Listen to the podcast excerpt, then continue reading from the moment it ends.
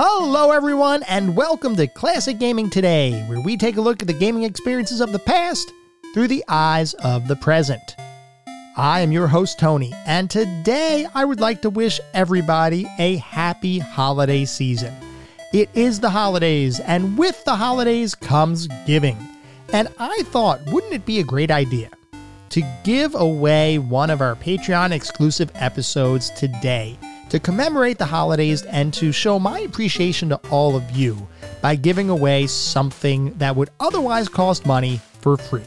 So, this is effectively my holiday gift to all of you for listening. Thank you so much for all of the support. I truly do appreciate it. Just a little bit of an explanation about this episode.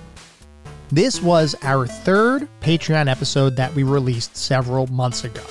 And I experiment with a few different things with our Patreon episodes.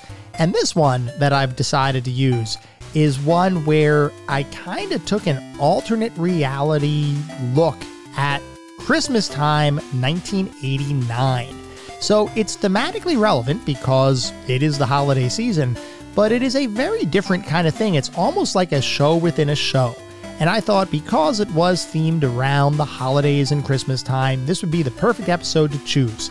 This is a very different episode than most of our Patreon episodes. Most of the Patreon episodes have similar kinds of content to what we do with the normal Classic Gaming Today podcast feed.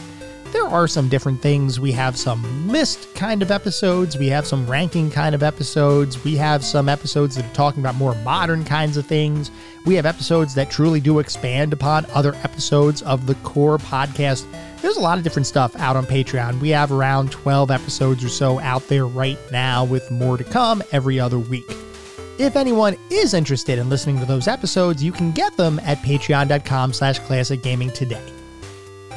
With that, I'm going to get off the stage. I once again want to wish you all a happy holiday season. I hope it's filled with friends and family and love and gifts and everything else good that comes along with it.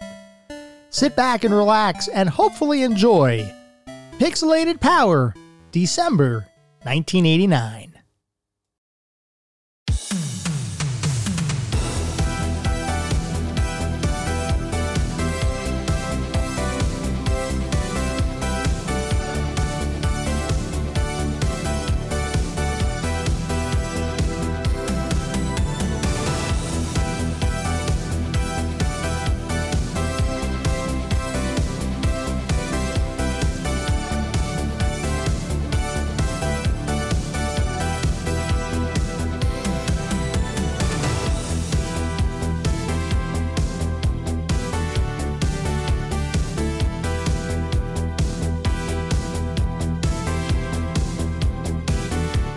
Boy, that music really pumps me up. Welcome back, everyone, to Pixelated Power, your monthly dose of modern gaming news and reviews. It is December 25th, 1989, and I, as always, am your host, Tony. And with this being our December 25th show, that could only mean one thing it is the end of the year, and that means this show is our year in review show, and I am particularly excited for this one because 1989 was a heck of a year.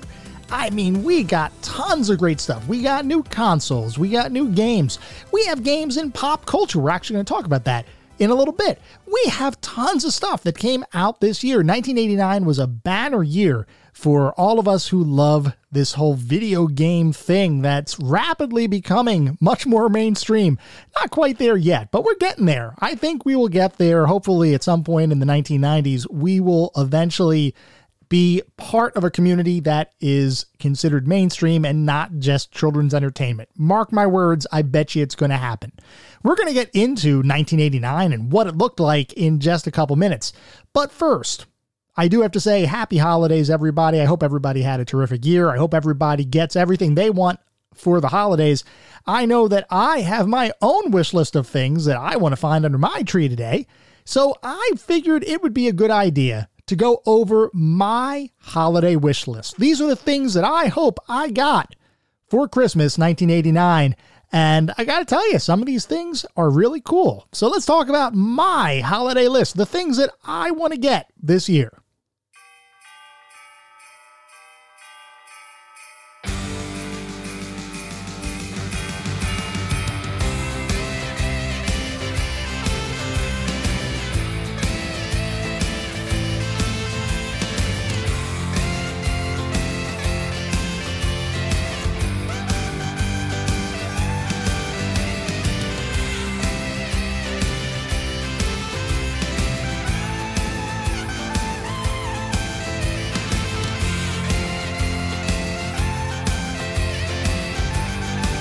I've got to say, I am definitely in the holiday spirit right now. And, you know, it is a little bit lonely recording this show literally on December 25th. But the good news is that being part of an amateur radio station, you can pretty much set your own time. So this is around, oh geez, 2.30 a.m. in the morning of December 25th. This is about as fresh as you're going to get it for the end of the year, 1989. And I'm excited. This has been a fun year. I mean, we've been doing the show now, what, a couple years now, and every time we get to the end of the year episode, it's always great to just look at the year in review and talk about all of the different things that we have to look forward to in the following year. But there were so many cool gadgets that came out in 1989, and I want them all. I literally want them all. We're going to start. These are the ones that are on my list. These are the things that if you got me a gift this year and it's one of these things, I will pretty much th- look at you as my best friend forever. The first thing on the list, and this is probably the biggest thing that I want, is the Power Glove for the Nintendo Entertainment System. I've looked at the reviews, I've looked at the news, I've looked at all of the different previews. This is going to be the hottest new video game gadget, I think, ever. I am so excited about the prospect of actually being able to be part of the game. We've played with controllers and joysticks long enough. It is now time to become even more immersed, and that's what the Power Glove is going to let us do. I was reading a recent article and they basically talked about how the Power Glove, even though it's going to be designed for a couple of specific games, you could pretty much use it for almost any game. So immediately, my mind goes to Mike Tyson's Punch Out. How many of you guys have played Mike Tyson's Punch Out? That is such a great game. It's also a really hard game. And I'm hoping that with the Power Glove and my ability to punch the air and hopefully knock out some of the enemies, that I'll be able to do even better than what I usually do. Maybe I'll even be able to take on Iron Mike himself. I don't know, but all I do know is that the Power Glove looks awesome. And here's the way it works it comes, so the glove itself literally fits over your hand and on your forearm. And if anybody saw the movie The Dungeon Master from, oh, geez, I guess it's four or five years ago at this point, where a computer guy kind of gets sucked into this weird I don't think it's a simulation necessarily, but get, kind of gets sucked into this alternate dimension. And he has this computerized device on his wrist that can do all sorts of cool things. I love that movie, by the way. It's kind of like that. The Power Glove is just like that. It's like wearing a computer on your arm, and there's all sorts of buttons on it, and you can kind of control stuff. But the big thing is that based on the gestures that you move your hand around with, it changes how the games play.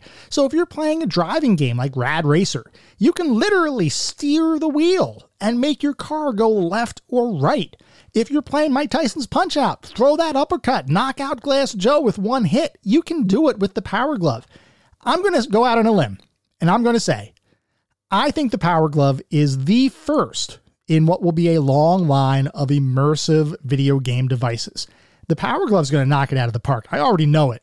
Just based on looking at it, it looks so cool. I can't wait to get that on my hand and actually use it. I bet you it is literally going to change the game. This is going to be the, the product that is going to change gaming forever. And I bet you that by the mid 90s, those control sticks and all the different things that we're using today, A buttons, B buttons, are going to go away. We're all going to just be using actual motion to control our games. And once you get there, I mean, the sky's the limit. It just really will immerse us all. The Power Glove is the first step there. It looks like a quality device. I am sure that it's going to be amazing. And you know what? I'm even going to I'm going to make a bet. And you guys can hold me to this. I bet you that by, say, two years, two years from now, there will be at least 100 games designed for the Power Glove exclusively. That's how hot of a product I think this is going to be. So please, if you haven't gotten me my holiday gift yet, get me the Power Glove. I can't wait to use it. I'm super hyped for this one. Another one that I'm looking forward to, another gadget, so to speak, is the Nintendo Game Boy. And this one, I will say, this rivals the Power Glove as far as my overall excitement level. If anybody hasn't heard of the Game Boy yet, it is a portable device, and you can literally play Nintendo games on this portable device wherever the heck you are. You run it on batteries, just put a few batteries in it, and you literally have a screen and the control pad and the buttons are all built into the device. I could play it on my way to work as long as I'm not driving my car. That would be bad. But if I'm a passenger, or if I'm on a bus or something, I can play it whenever I want. It is super small, it can literally fit almost anywhere. I mean, it's it's really portable, and the fact that you can have full Nintendo game experiences in the palm of your hands and effectively in your pockets is just mind blowing to me. I am so excited about this. There are a couple of other portable consoles out there. I know that Atari just released their Lynx system, which actually has color. The Game Boy doesn't have a color screen. It's a little disappointing from my standpoint, but you know, it's Nintendo. Give them a little bit of slack. I'm sure Nintendo's not going to screw this one up. Now, the one thing I do have to mention, though, the one piece that I'm not 100% convinced on is the fact that they chose Tetris, which is a Russian game with falling blocks. It's actually a really cool game. I played it on my NES, but they included Tetris as the pack in game. And I gotta wonder why. Sure, Tetris is a fun experience, it is addicting, and I get that it's probably something that's going to monopolize a lot of people's time. But Tetris doesn't scream Nintendo to me. And I don't think Tetris is going to be a system seller. I mean, sure, I, th- I think the Game Boy sales have been relatively okay up to this point, but I can't see Tetris having staying power. It is a puzzle game. I just don't think it's going to remain as important or critical to the success of the Game Boy as what other potential pack in games would be, like Super Mario Land. That would have been the one I would have chosen. I would have picked Super Mario Land because, first of all, I loved the original Super Mario Brothers. Super Mario 2, it's, I mean, it's a good game, but it doesn't really feel like Mario. It's almost like Super Mario 2 was based on a different game entirely. And I have no proof for that. But I mean, there's just so many differences between what we had in Super Mario, the original, and Super Mario 2. Super Mario 2, you have character selection, which is fine, and that's actually kind of cool. But then you also have like this weird land, and rather than jumping on enemy heads to defeat them, you jump on them and have to pick them up and throw them around, and you pick up, I guess, what are they, turnips? Out of the ground. It just feels weird. I don't know. It's it's it's a good game. It doesn't feel like a Mario game. Super Mario Land looks like a Mario game. It looks like you're getting that original Super Mario experience, albeit in the palm of your hands, and I am super excited for that one. But like I said, why wouldn't Nintendo pack in Super Mario Land with their Game Boy? It just doesn't make any sense. I just don't see Tetris as having that long lasting appeal. I bet you Tetris is going to be a fad probably within the next couple years, Nintendo will realize that they made a complete mistake here and they will go back and they'll retrofit it and, and get a different pack in game out there. Once again, not to say that Tetris is a bad game, I think it's a fine game.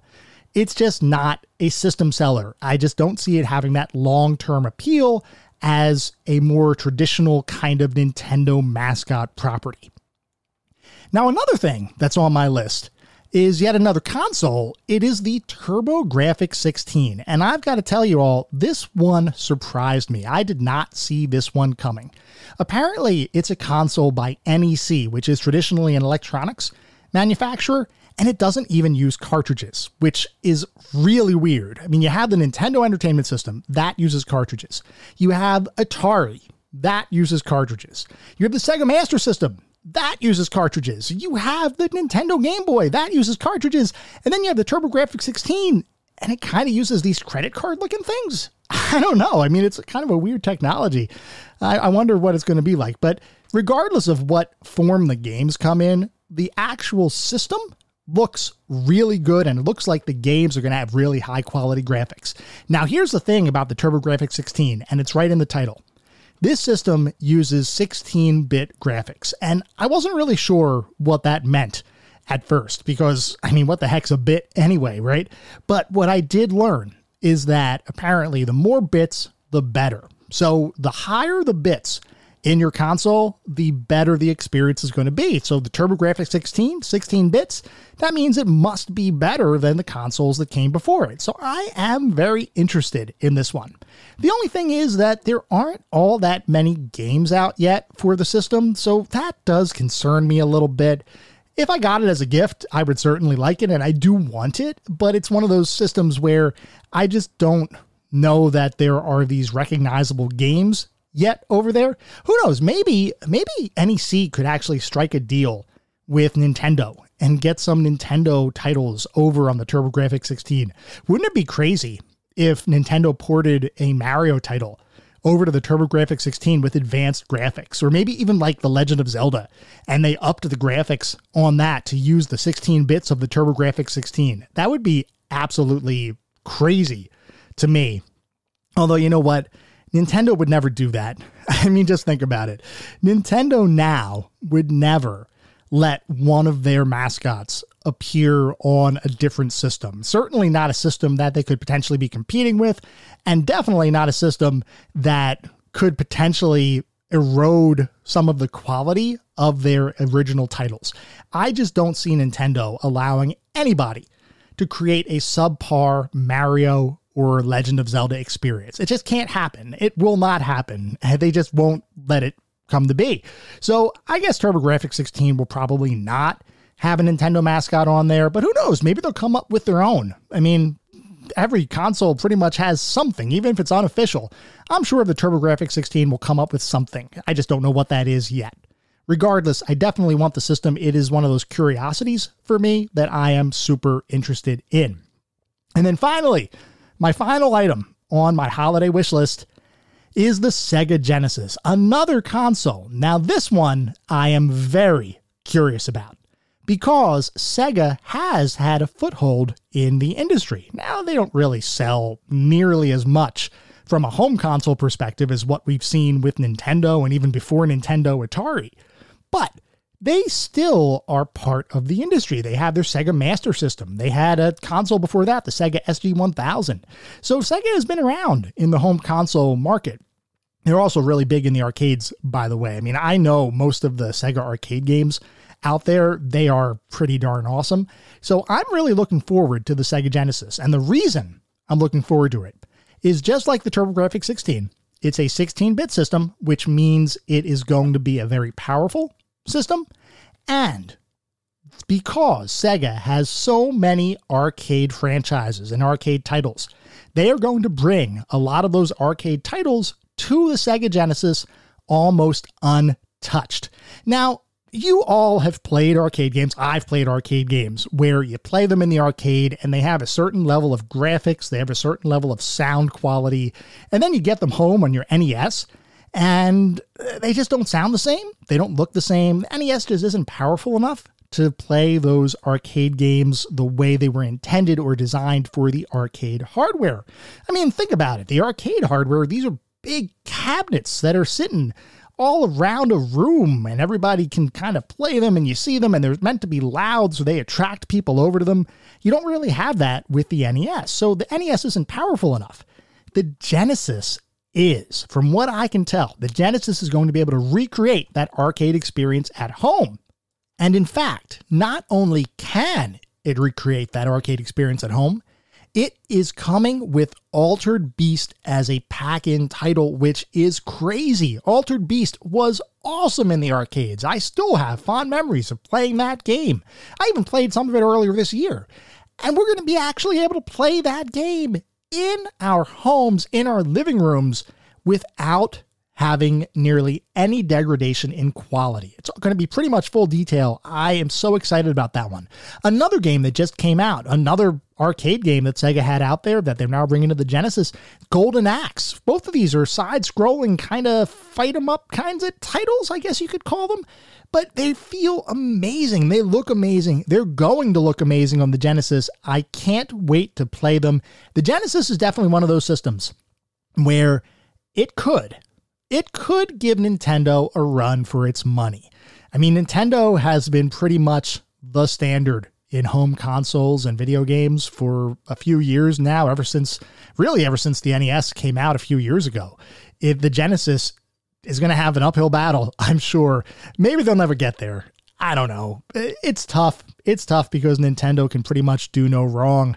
And I mean, look at the stuff Nintendo's releasing. The Game Boy, that's awesome. The Power Glove, that's literally going to change the face of the industry. So Sega, they're probably going to have a little bit of an uphill battle ahead of them. I'm rooting for them though. I think that that they could definitely do something there and if they put the right attention there, I bet you the Genesis is going to be a big seller, and I definitely want one.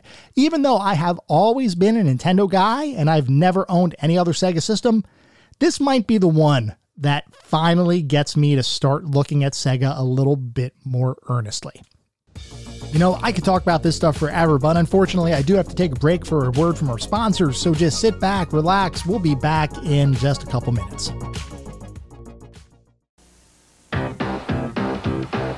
Push it, click it, press it, flick it, tune it in, turn it on. This is what you watch it on. Any way you work it, integrate your circuit at the city.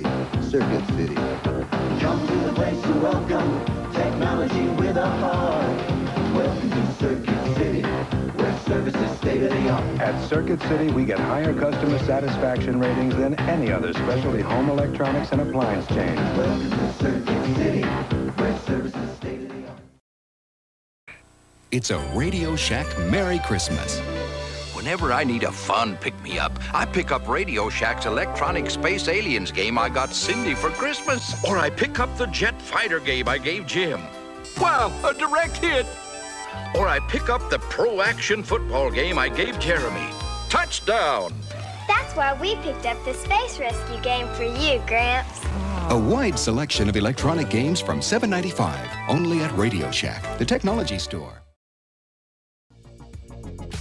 Welcome back to the show, guys. And I just got to say, I am not being paid to say this. I love Radio Shack and Circuit City. I get nearly all of my electronic devices from one or both of those stores most of the time. It's just, they have everything. They have everything you could ever want in a in an electronics store. They're going to be around forever. I just love going to them and I mean literally, Radio Shack you can buy transistors, capacitors, like you can actually build electronics out in your garage from Radio Shack. And Circuit City has all sorts of computers and game devices and things like that. Ah, it's just a good time. Both those stores are great. Like I said, I just love going there. Anyway, getting back to the show, it's now time for our segment where we talk about what I have been playing over the last month.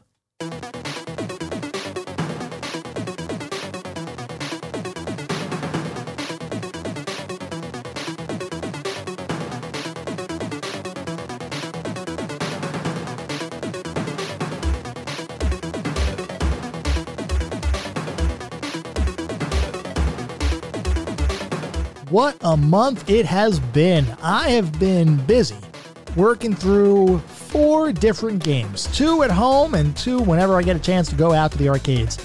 We're going to start with the home releases because they're usually the ones that have a little bit more staying power. I've been playing a couple games on my NES. One of them I know I've told you guys about before. That is Ninja Gaiden. This came out back in March this year, so it's been out for around nine months or so. I still haven't beaten that freaking game. It is so difficult. It is really rewarding, and I love nearly every aspect about the game. It's super unique because as you play the game, there are these segments that pop up in between the different acts, and it's like these these cinematics are on the screen. I don't know what to call them, but they're just cinematics there, and they have a storyline. I mean, it's it's so much more in depth than what most platform games are. I'm loving it, and it's a great story too. It feels like you're playing a ninja movie, which is awesome. The thing is, though, it's a very difficult game, and every time I play, I usually get to somewhere around stage five, one, five, two or so, and then I just run out of steam because it's a very challenging game. Now, I've gotten better. I've gotten better at the opening stages, so I can move through at least the first couple stages without too much difficulty. But man, it really does get difficult. And the thing is, there's no password system. There's no way I can return to where I was last playing. It, as soon as you shut the system off, the game goes off and you have to start over from the beginning, which kind of hurts. Although not as much as this as this one thing that happened to me around a week ago. I was playing Ninja Gaiden and I had determined that I was going to beat the game. This was going to be the time that I beat it. So I was playing it. I was playing it until late at night and it was around i guess 11 11.30 and i was getting tired but i didn't want to lose my progress i think i was at stage 5-1 this time so right around the point where i normally peter out and then just have to turn the game off and go do something else this time i decided i am not going to let the game beat me i am going to beat it so i left my console on i said you know what i'm just going to leave it on i will come back tomorrow and i will beat the game. I'll finish it. It was a weekend, so it wasn't like I had work or anything like that. So I was just, I'm going to finish this game as soon as I get up. I'm just going to devote myself to finish the game. So I set the system up. I leave it. I don't touch it. It is on. I go to bed. I come back the next morning, and you know what's happening? You know what's staring at me right on top of my television? My VCR. And you know what's happening on the VCR? The little clock is blinking and guess what? That clock isn't telling me the right time. It's saying like 202 or something like that. What happened was the power must have gone out last night and I lost all my progress in the game. Super frustrating. And by the way, trying to get the clock fixed on a VCR is for some reason really much more challenging than what it needs to be. I don't understand it myself. I'm a tech guy and I still have problems reprogramming my VCR when I lose power. That's not the moral of the story. The moral of the story is I lost all my progress in Ninja Gaiden, which really sucks. So I've got to go back and play that eventually. I have literally been playing it since it released and I just cannot beat it. I'm sure I will one day, but it's just one of those games that is just hanging out there over my head. It is constantly beckoning me. It's saying, come on, keep playing with me. And I do. And then I ultimately never beat it. But I will. I promise I will beat that game. I know it. I just need to devote the time to do it. Another game I've been playing on my NES is Mega Man 2. Now, this one came out a little bit later. It came out in July earlier this year. So it's been out a good five ish months or so. Uh, I didn't get that one right away. I had played the original Mega Man and boy, that's another hard one. But it was intriguing because you could actually pick and choose the order of the bosses that you go to fight. You pick the boss stage that you want to go to, you work through their level, and then you ultimately fight the boss.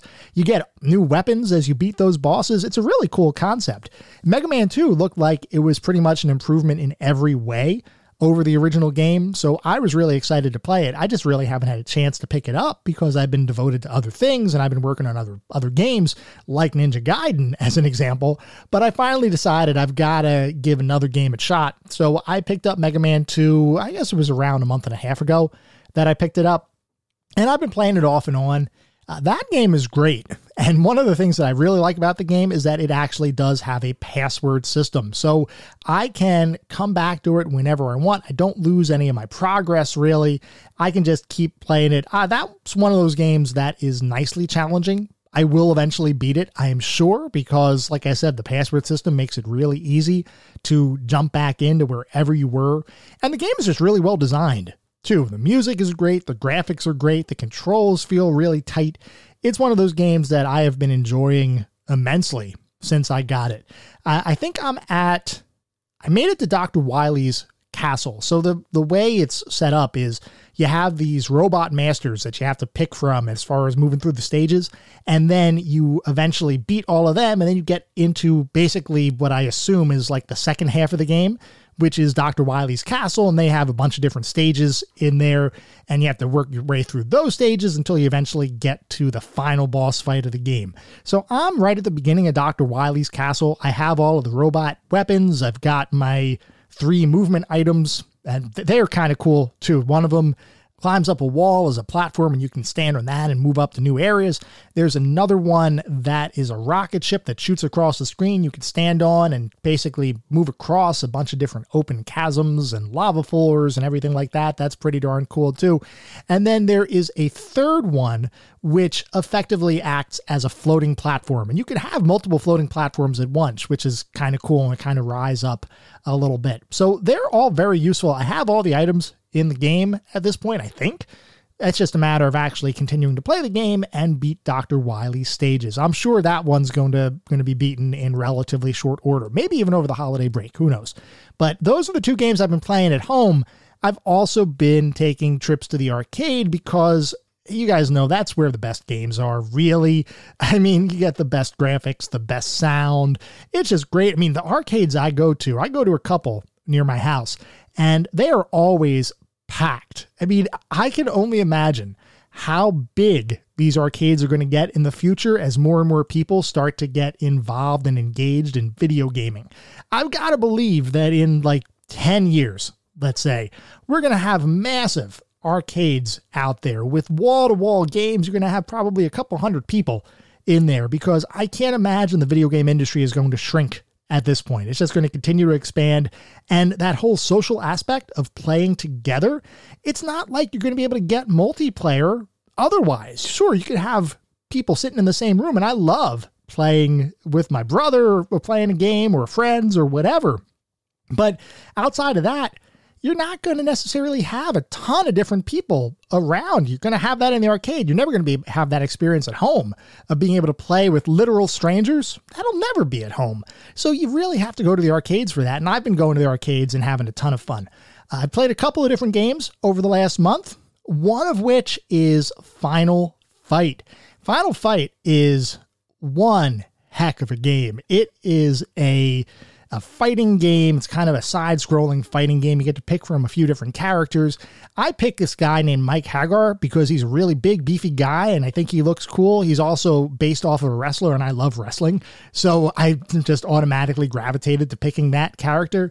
He's he's pretty much a beast. And you just move through the game and you beat up a bunch of bad guys and you beat up a bunch of bosses and you move through all of these different varied stages. I haven't beaten that game Yet, for some reason, arcade games, man, they just feel a little bit more difficult than a lot of home games. And the fact that you got to keep pumping quarters in there to keep playing the game, I mean, you know, you don't necessarily want to spend a ton of money at an arcade when you go out there. You want to have some fun. But some of these games get really challenging. And it's almost, and I'm sure they're not doing this, but it's almost like they're designed to be more difficult just to take your money. I I know there's probably people out there that believe that. I'm an optimist. I can't possibly believe that video game companies are going to make the games just more difficult just to take more money from you. That's really capitalistic. And I know they're out there to make money, but that just feels a little bit like, I don't know. I don't like that feeling. So I'm not going to, I'm going to assume that that's not happening. But Final Fight is a great game. I'm really enjoying it like I said, I play Mike Haggar and he kicks the crap out of pretty much anybody on the screen. Still haven't beaten it, but I am getting better.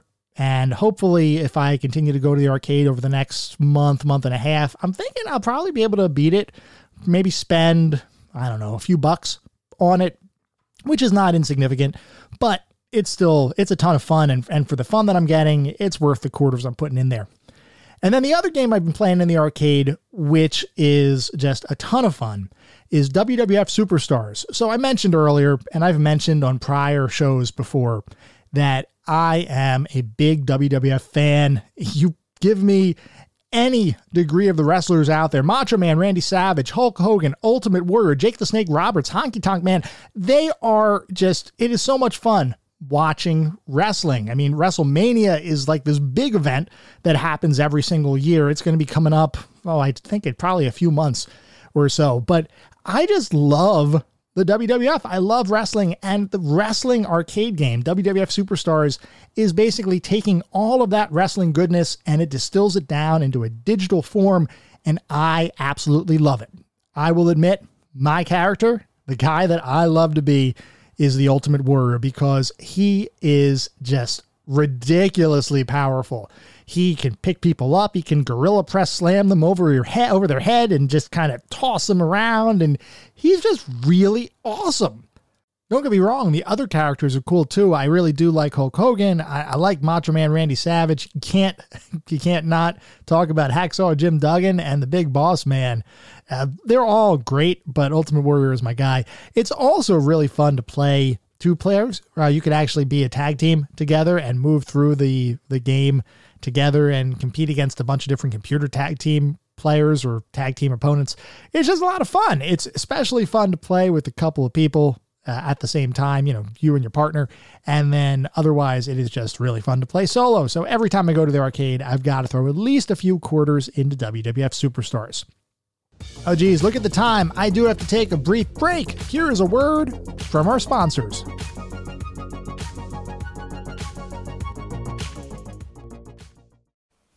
And so it was, late in the 20th century, that a pox fell upon the land, a plague of home videos that were limited in intelligence. There was brain drain, and terminal boredom swept the countryside. The maker looked down and was not pleased by what he saw, and said, This is not good.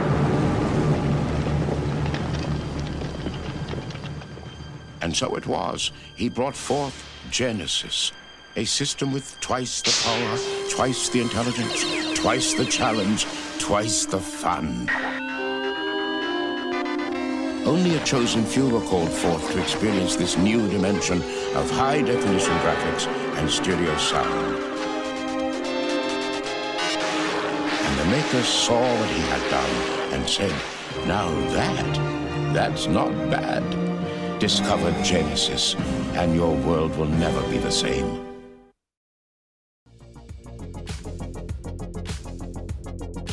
Okay, we are back, and it's now time to take a look at my personal pick for the magazine of the month. Now, I know that I have chosen a variety of magazines over the last few months, but typically I always go back to Nintendo Power. Nintendo Power is one of my favorite magazines that has been around for the last year ish or so, maybe year and a half or so. I really enjoy Nintendo Power. I think it gives me the inside scoop for all of those Nintendo happenings and doings. So this month's magazine of the month is Nintendo Power. And it's actually the, the November December issue.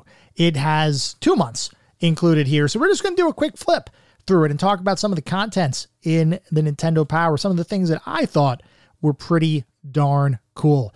And we're going to start looking at the player's pulse. So, the player's pulse is where individuals write in and they kind of share their own experiences with Nintendo Power writers. There was one here that I have to call out, which I think is just absolutely awesome. It is titled A Zelda and Poetry Fan. And it says, I did it! I defeated the first quest of The Legend of Zelda, finally! This may not seem like a big deal to a lot of your fans, but for someone my age, 75, I feel like I've accomplished quite a lot. I made up a poem about Nintendo while writing it in my journal. I hope you enjoy it. Thanks for a great game. And then there is actually a poem included here in this note. I'm not going to read the poem right now because it's fairly long, actually, but that was actually a really cool note. And I think it was awesome that somebody that is a little bit older than the typical video game demographic was writing in and saying how much they enjoyed The Legend of Zelda. I mean, I love The Legend of Zelda myself, and I'm definitely older than a lot of the demographic too. You talk to many people and they think video games is a kid's thing. And I got to tell you, it is not. I certainly, I think I'm going to be playing games literally my entire life. So that was an awesome note to write in. And then we start getting into some of the video game strategy sections where Nintendo Power every month they go through and they pick some games out and they give you some strategies for different games. Uh, the first game they have in here is Willow. I have not played Willow yet, so I honestly can't speak to the quality of that one or, or whether the strategies are sound or not. The next one I did play, and we actually talked about a little bit ago, it's Tetris. Now, Tetris is on the NES and also on the Game Boy. So you pretty much have your choice. The strategies are going to be the same regardless whether you're playing on the Game Boy or the NES. I mean, these strategies are pretty darn simple. I, I really don't know that I could really call them strategies other than it's kind of how you play the game. I like I said earlier, I do enjoy Tetris. I, I just don't know how long it's going to be around. I don't know if there's going to be any staying power behind it. Anyway, moving on, there are some other games out here. I'm just flipping through the the pages right now. I'm trying to see something that's particularly interesting. Oh, here's one. Here was a section where Nintendo actually pulled out, or Nintendo Power, I should say, pulled out, and they rated the top 10 game endings of all time within the NES ecosystem, at least as of the point of this writing. So there are 10 of them here. I have to admit that I have not beaten all of the games on the NES. I haven't even played all the games on the NES, so I have not, or I cannot say with absolute certainty which ones of these endings are truly awesome. Though I will say that the one they call out here, which I absolutely agree was a shocker, was Metroid. And for anybody who hasn't played Metroid, and I really don't like to do the whole spoiler thing, but I got to talk about it. For anybody who hasn't played Metroid, you play the whole game, you are this hardcore space ranger outlaw kind of person. And then you get to the end and the helmet comes off and you realize that your character the whole time was a woman. What? I did never, I never expected that. That is absolutely crazy. It's really cool that they played around with that, but I would have never expected it at all. That was definitely for me one of the most shocking endings of any game I've played over the last couple years. It was just like, what are you doing, Nintendo? You totally tricked us in a good way, I must say. But still, it was an absolute shocker of an ending. So just continuing to flip through the pages, there is an expose on RoboCop, which I'll say honestly looks kind of cool. I mean, you you get to control RoboCop, and first of all, the movie RoboCop was downright amazing, very violent, but still amazing. And the game looks pretty darn good too. Now, I don't see any blood here, but what do you expect? It's a video game. Video games aren't going to have any sort of gratuitous violence in them, or at least they're not going to show anything. That would just be that would be ridiculous if they actually tried to do something like that. I couldn't even imagine what would happen if video game companies suddenly decided to put blood in their games, or at least like over the top blood. I can't even imagine. It'll never happen. Uh, it makes me laugh just thinking about it.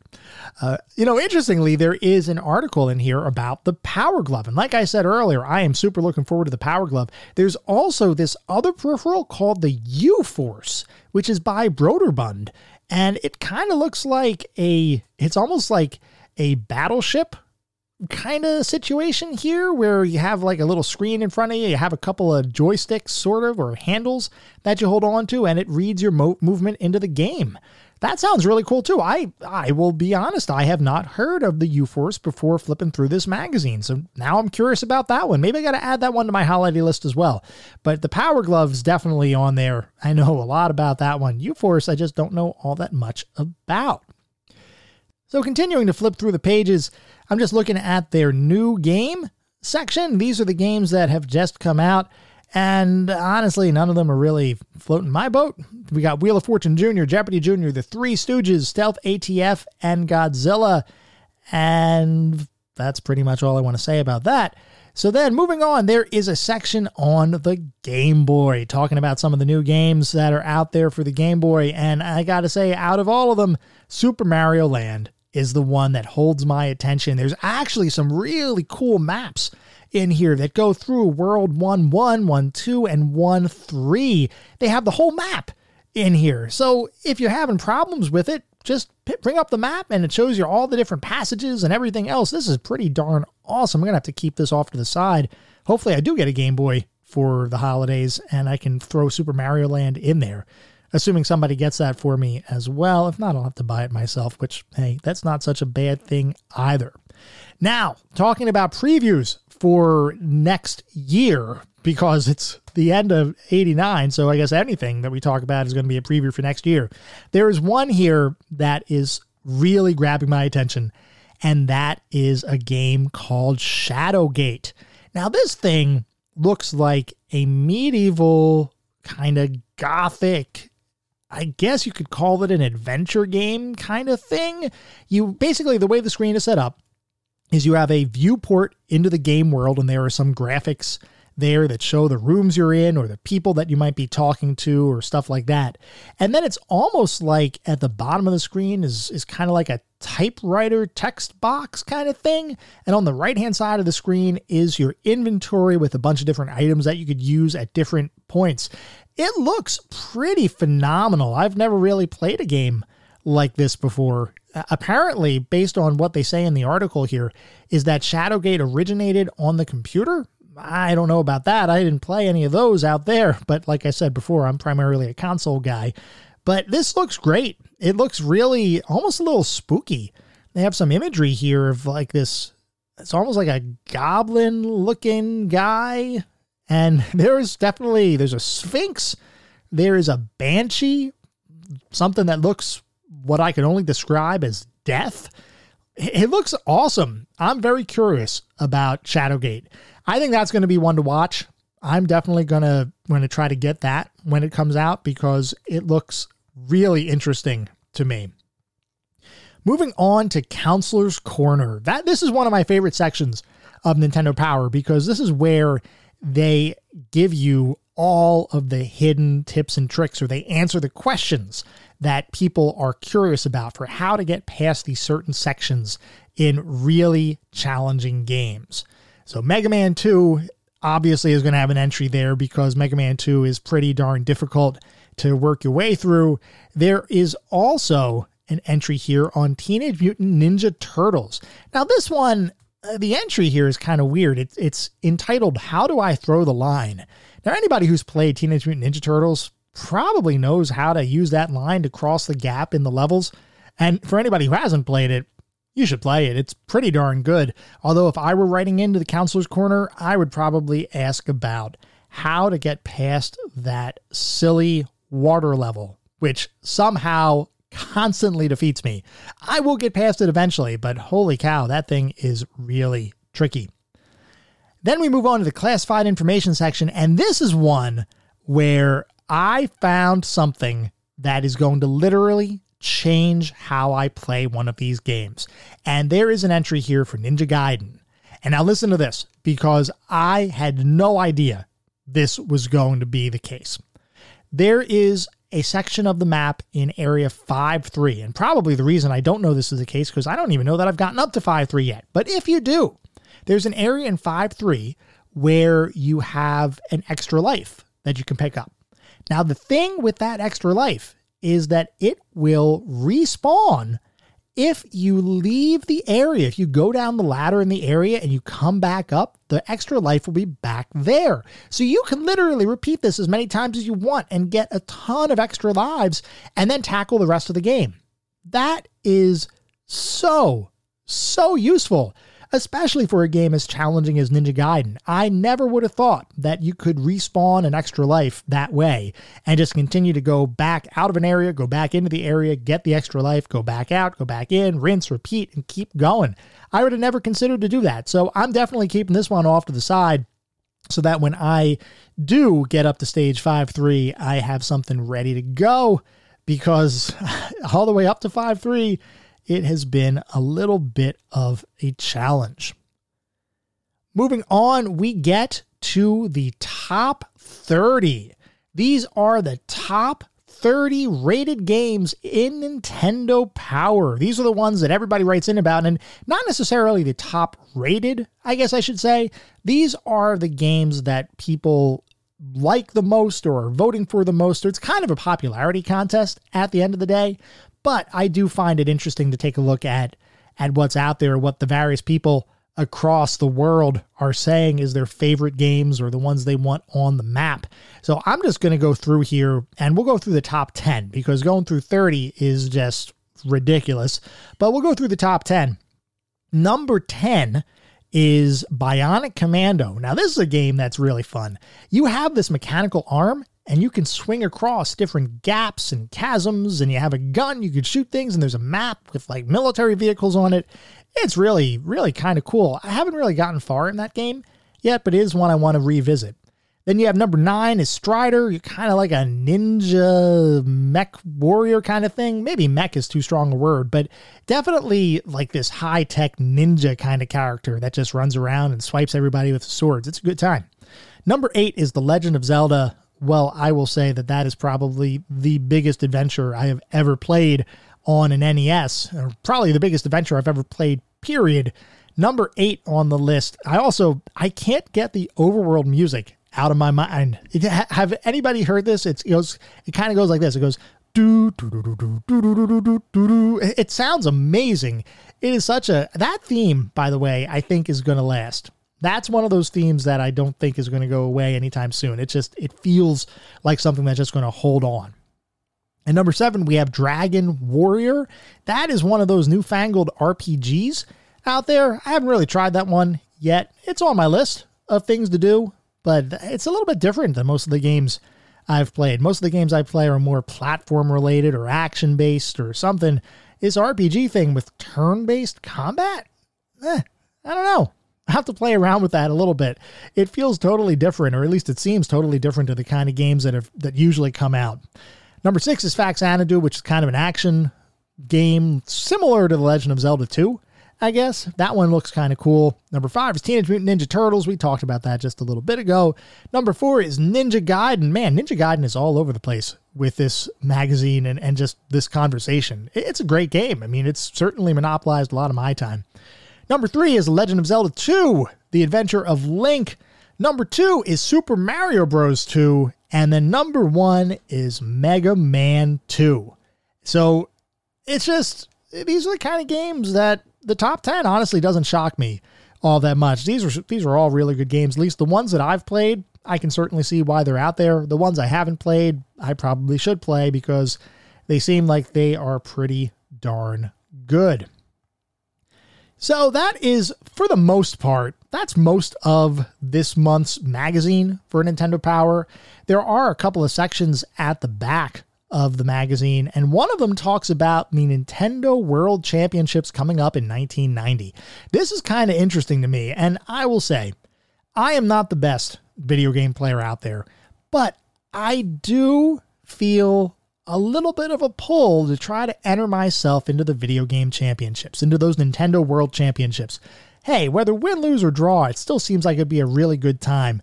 And it's something that I would love to test myself around other people or against other people and see how I perform against others out there that share a similar kind of interest. Apparently, it's going to be coming to 30 different U.S. cities across the United States in 1990. So I got to take a look and see if there's any local to me here around the Philadelphia area. I got to see if there's anything, any stops around here that I might be able to to take part in because it looks really fun or it sounds really fun. And then finally, there is an article here about a movie called The Wizard. And I actually want to talk a little bit more about The Wizard because just this past weekend, I made my way out to the movie theater and I actually saw this thing in person. I saw The Wizard in the theater. I have a lot to say about it. I will talk to you all about it after this break and a word from our sponsors. They said it wasn't humanly possible. But now you can have all the power and excitement of Nintendo right in the palm of your hand. Introducing Game Boy. It's portable, it's in stereo, and its games are interchangeable. Plus, Game Boy comes with the outrageous new game, Tetris. And for head-to-head competition, use the revolutionary video link and blow your opponent away. Game Boy, only from Nintendo. Now you're playing with power, portable power. Introducing TurboGrafx 16, the next generation video game system. It's four times faster, so the games are more exciting. There are almost 10 times as many colors, so the arcade quality graphics are even more intense. And you can expand your system with a CD player for CD games with sound effects that are turbocharged. TurboGrafx 16 from NEC, the higher energy video game system.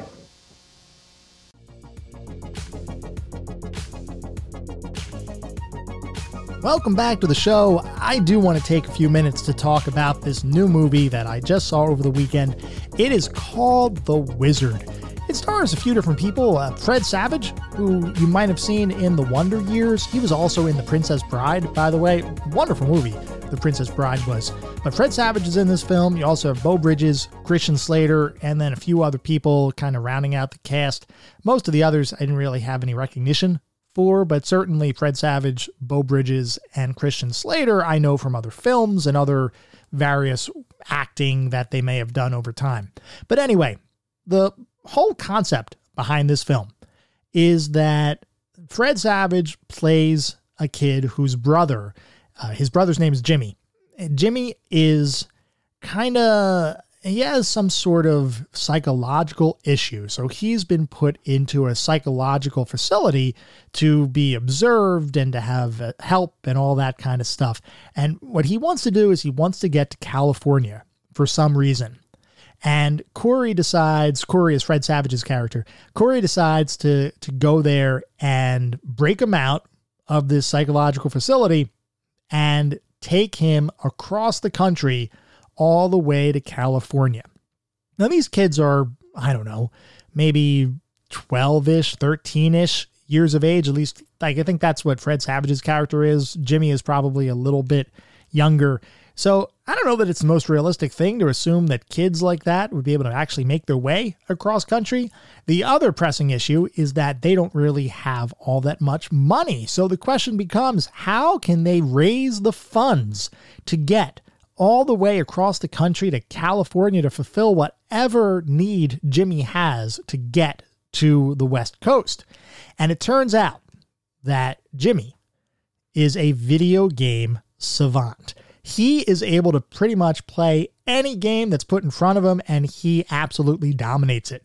The first time they notice this happening is when he's playing Double Dragon and he's able to get 50,000 points in Double Dragon relatively early in the game. Double Dragon's a brutal game, by the way, if anybody has actually played that one. So he got 50,000 points and Fred Savage's character looks at that and it's like, "What what just happened? How did you get 50,000 points in Double Dragon?"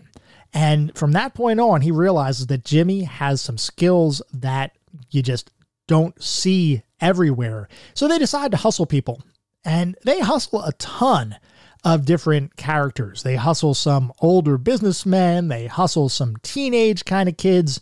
Eventually they come up against this this kid who is just absolutely he's like the cool kid out there. His name is Lucas, and he's ultimately the antagonist for the rest of the film. And he has the power glove. I know I keep gushing about this power glove, but it's everywhere. For some reason, it has been everywhere as I've been looking around. Just, I see it, and it's like, no, it looks so cool. And he uses it. Lucas uses the power glove in the film, and he does so well with using the power glove that Jimmy just kind of throws up his hands and says, he doesn't say anything, but he effectively motions that he is not going to be able to keep up with Lucas. He leaves the area and he just, he's basically overwhelmed. It's like, no, Lucas is the man and no chance of beating Lucas. So they go off, and by the way, as they're going through here, they meet this this other girl who's kind of self independent kind of person, lives with her father in Las Vegas or in Reno, and, eh, you know, there's, of course, a little bit of romantic interest there between her and Fred Savage's character. Whatever. I mean, you know, it's a it's a movie. But the one thing I do want to talk about, and I'm not going to go through all the story and the spoilers and things like that because this just released in the theaters a week and a half ago now. So I think it'd be really wrong to go through all of the storyline because I'm sure there's going to be people out there that want to go see it. And I don't want to have anybody waste their money or not be able to see the film and experience it firsthand. What I do want to talk about though, and what makes this movie unique, because you guys know I don't usually cover movie reviews or movie discussions on our show. It's just not something we do. And because this is a video game radio show, we don't talk about movies because video games don't really make their way into movies. The Wizard changes all of that all throughout the film. There are a ton of different video games, and that's primarily because the core conceit of the film is that Jimmy is a video game wizard, hence the name of the film. And there's a ton of different games that they play throughout the movie. They play Ninja Gaiden, they play Double Dragon, they play Rad Racer, they play RC Pro Am, they play a ton of different games. But the biggest one, and the one that I am the most looking forward to, is Super Mario Brothers 3.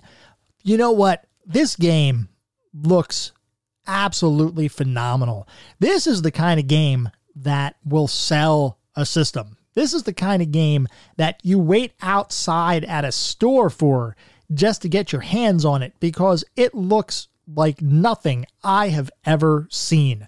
I mentioned earlier that Super Mario Bros. 1 I really enjoyed. Super Mario 2, good game, but just doesn't really feel like a Mario game. Super Mario 3, based on what I saw in The Wizard, looks like this entirely gigantic kind of Mario experience with new items and power ups. You can even fly in the sky. How cool is that? Super Mario 3 looks like it's going to literally revolutionize video games. And I'm here for it. I want to see it. So I want to play it so bad. And getting a chance to see some footage as part of the Wizard has me so stoked. I cannot wait for Super Mario 3 to come out. I will literally be camping outside waiting for that game to release because it just looks like it's going to be the best game ever created. And I am incredibly excited for it. I mean, the graphics looked awesome. The like I said, the power-ups looked ridiculous. There's a lot of things I don't even know how it works. Apparently, as you beat a level, you get like this card that shows either stars or flowers or mushrooms. I don't know what it does at the end of the day. Apparently, according to the movie, you get points there, but I don't know. Maybe maybe you do, maybe you don't. Maybe it was just a movie thing. Regardless, Super Mario 3 looks amazing. Now, turning our attention back to the film itself. What is my overall opinion of the film? Well, as a movie, I will say that it was some pretty good, clean family fun. It was it was not a bad film at all. I think probably the the age or the demographic that the movie was targeting was probably a little bit on the younger side than what I am, simply because I'm a little bit older and I don't know that that the movie was designed to appeal to me per se. What did appeal to me though were the sheer number of games in there. It just felt like playing through a Nintendo catalog. And that felt awesome. And it was also really cool. And this is something that I can't overstate.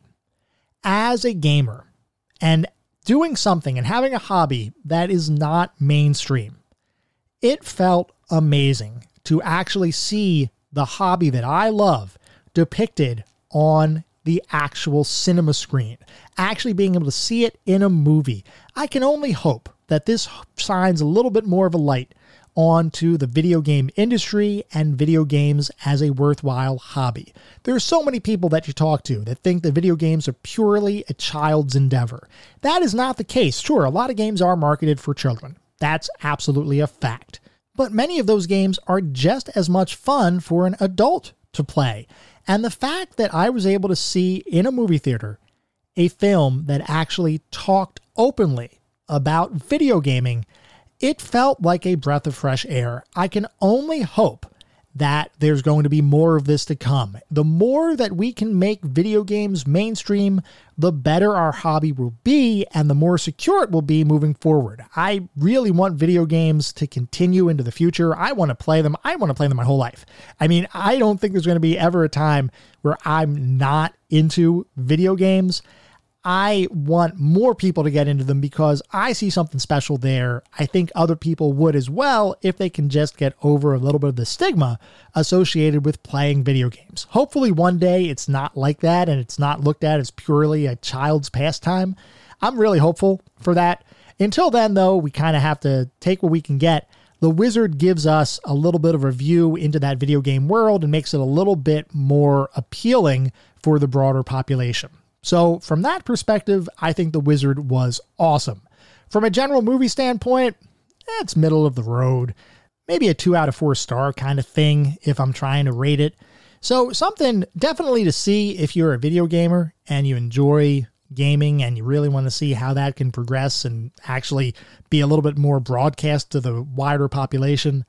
But if you're just going out to try to watch just a movie without any concern for the content of it being video game related or not, I don't know that I would use my money there. Maybe just wait till it comes out on video. You can rent it from any number of video rental stores that might be in your area. So, just something to keep in mind. I don't know that I would go out of my way to see it unless you are a gamer. If you are, definitely go see it because it is the first time that I'm aware of that we're actually able to see our hobby depicted positively on the silver screen. And for that, it is absolutely worth it.